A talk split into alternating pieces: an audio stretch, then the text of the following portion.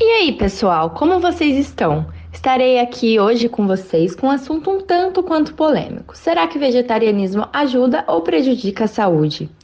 Bom, agora estamos aqui com Giovana Ventura, estudante de jornalismo e recém-vegetariana. Ela vai explicar as mudanças que ocorreram desde o dia em que parou de comer carne. A carne vermelha me fez muita diferença. Eu eu sinto que eu, eu comia por realmente assim por é, por hábito de sempre precisar ter uma carne na refeição, sendo que agora eu percebo que eu quando eu vou cozinhar alguma coisa, eu penso em coisas muito mais diferentes, tipo, quero fazer receitas diferentes e, e sair um pouco mais do óbvio. Também em mim mesma, eu senti que, que eu fico bem mais, mais leve, assim, sabe? Eu acho que. Não sei se, se é realmente biológico ou psicológico, mas eu me sinto muito mais leve, muito melhor. Não comer carne ainda é algo muito julgado em nossa sociedade.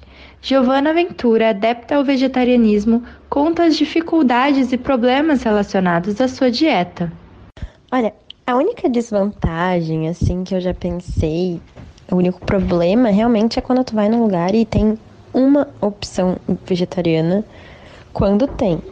Tem muitos lugares ainda que são, eu acho que cabeça fechada, assim, de, dessa cultura bizarra que a gente tem de que toda refeição, tudo sempre precisa ter uma carne no meio.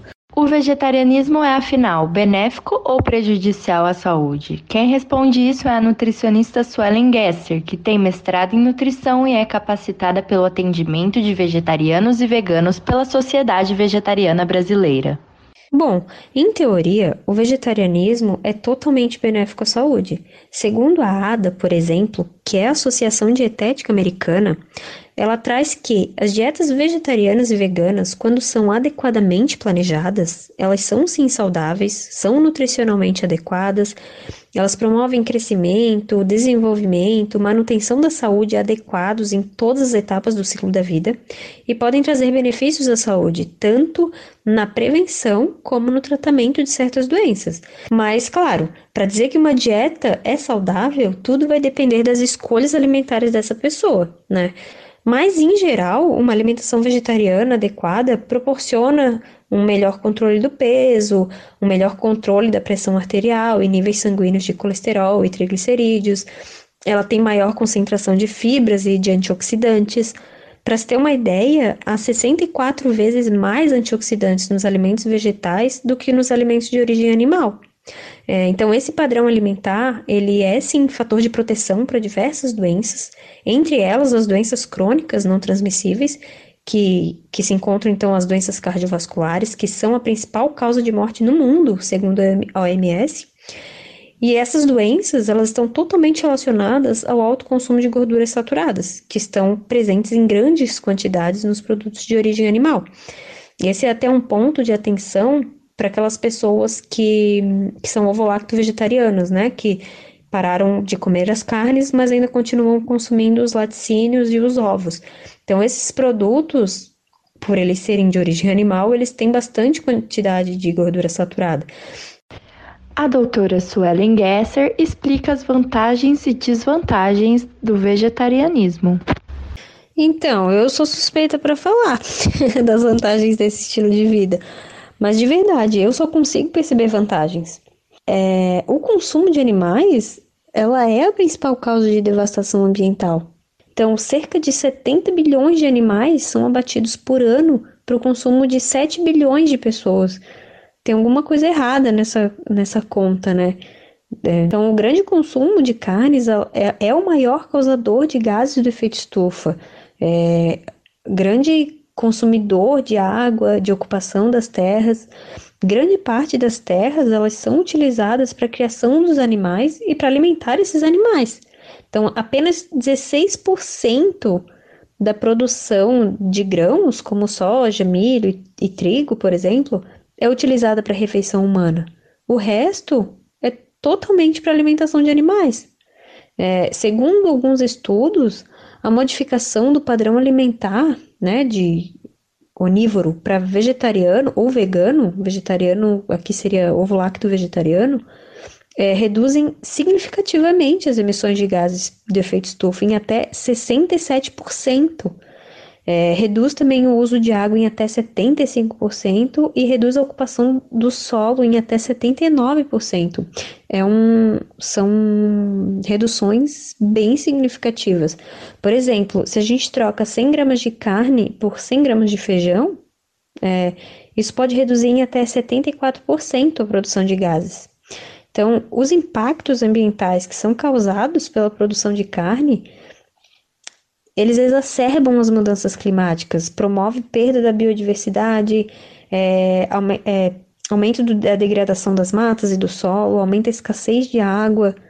Então, segundo a ONU e a FAO, elas definem como dietas sustentáveis aquelas que têm baixo impacto ambiental. Então, por isso é tão importante a gente repensar o nosso consumo é, de alimentos, né, de carne. Porque quando a gente pensa em saúde, não é possível a gente ter saúde em um planeta doente, certo? Então, eu não consigo ver desvantagens nesse modo de vida quando é um, um modo de vida em que é, prioriza a saúde do planeta, a saúde das pessoas e a saúde dos animais. Quais as maiores dificuldades dessa dieta? É, eu acredito que sejam principalmente aquelas relacionadas a, aos eventos sociais, por exemplo, é, confraternizações, é, sair para uma festa, para um jantar. Então, muitas vezes não tem uma variedade para aquela pessoa escolher o que comer, e quando tem, né, alguma opção. Então, às vezes ela acaba ficando sujeita a comer o que tem. Então, vai num barzinho com os amigos e o que tem é batata frita. E olhe lá. São coisas que acontecem, a gente se prepara antes e tudo mais, mas eu acredito que a principal dificuldade seria essa mesmo, que a gente tem que ter um certo planejamento antes de ir em algum lugar, ver se esse lugar tem opção ou não, comer antes, enfim, é toda uma logística, né, para poder sair de casa. Mas eu, eu não vejo isso até como uma dificuldade, eu vejo isso apenas como um detalhe. Quando comentamos sobre a dieta vegana e vegetariana, logo ouvimos comentários cheios de mitos. A nutricionista Suelen Gesser agora vai explicar o mito mais comum de se ouvir. Ah, mito é o que mais tem, né, na alimentação vegetariana. Mas, sem sombra de dúvida, o principal mito que todo vegetariano já ouviu é: e as proteínas? Não é mesmo? Vamos pensar aqui: de onde que o animal tira os nutrientes dele? Não é do vegetal? Não são dos vegetais? Né? Então, o que, que faz a gente pensar que os vegetais não seriam capazes, né, suficientes para suprir as nossas necessidades? Já está bem estabelecido na literatura que, dentro de uma alimentação variada, as recomendações de proteínas são facilmente atingidas apenas com os alimentos vegetais. As proteínas elas são formadas por aminoácidos, que são as partes menores, e alguns alimentos têm mais de um, outros têm mais de outro, que no montante final atinge a recomendação total. Basta que no final do dia essa conta feche, entende? É, alguns estudos já demonstram, né, nos, nos indivíduos avaliados, que todos ingerem proteína em excesso, incluindo vegetarianos e veganos. Agora, pense uma pessoa que come carne em todas as refeições, né? extrapola muito essa quantidade. E nenhum nutriente em excesso é, é legal nem em excesso nem em falta, né? E isso não seria diferente com as proteínas. Então, é, já está mais do que estabelecido que atingir proteína é das menores das dificuldades numa alimentação vegetariana.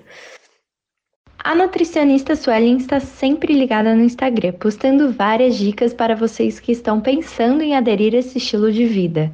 Lá ela conta sobre diversos mitos de forma simples e didática. O arroba é Su Gabriela Ariel para a Rádio Naerp.